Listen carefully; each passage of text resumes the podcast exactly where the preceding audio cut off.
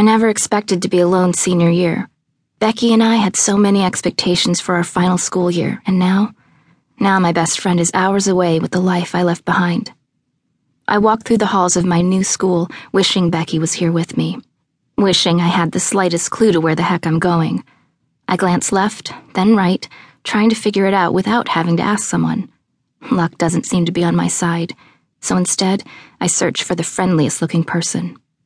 My eyes roam the hall, landing on one of the most gorgeous guys I've ever seen.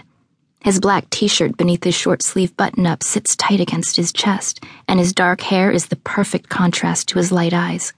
He leans against a locker with ease as if he doesn't have a care in the world.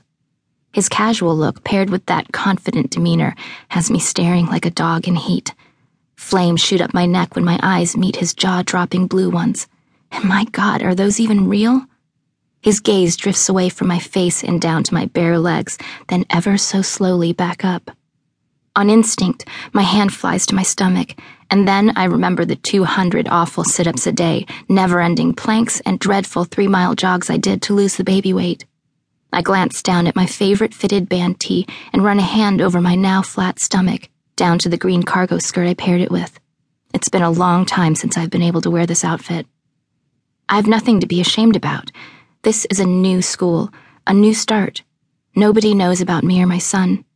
But I do, and the last thing I need is a complication. I dart my attention away and spot a girl standing by herself. Her dark, straight legged jeans and green shirt would look plain on anybody else, but she owns it, complementing it with navy blue flats and a matching bag. And despite her confidence, there's something about her that makes me think she's friendly. Either way, she's my only choice to help me navigate these halls without approaching Mr. Black T shirt over there, whose eyes are still on me. Um, excuse me? She looks up, and her brown hair with natural auburn highlights falls away from her face, revealing freckled, adorned skin. Can you tell me where the main office is? I ask. She smiles, a bright, full tooth smile.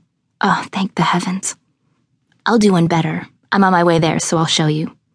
I follow her lead and head to the right, away from Mr. Blue Eyes. Thank you. It's my first day. By tomorrow, you'll have it all figured out. My doubts must show because she says, It's not as bad as it seems. By the way, I'm Roxanne, but you can call me Roxy. Everyone else does. Hailey. Well, Hailey, here we are. She turns to a half wooden, half glass wall with two glass doors marked Main Office. Thanks. Anytime. Maybe I'll see you around. Look for me. She waves and disappears into another doorway as I walk to the main desk. An older woman with a fashionable salt and pepper bob tilts her glasses down and glances up at me. Hi, I'm Hailey Saldino. I just transferred here from. Miss Saldino, yes. Here's your class schedule, your locker number with the code, and a school organizer which has a map inside. Welcome to Ridgewood High. Good luck. Um, thanks. I take the organizer and other papers and place them in my brown crossover bag. I look over my class schedule. Homeroom, room number 202. Where the heck is that? I retrieve the organizer with the map from my bag and step into the hallway. After flipping through every page, I find it at the end. I take a step to my left, then take it back. People pass me, but no one acknowledges my existence. I move a few feet to my right, then turn in a circle. Why is this map so hard to read? I go to ask someone, but they whiz by me before I can even get the words out. At this rate, I'm never going to find my homeroom.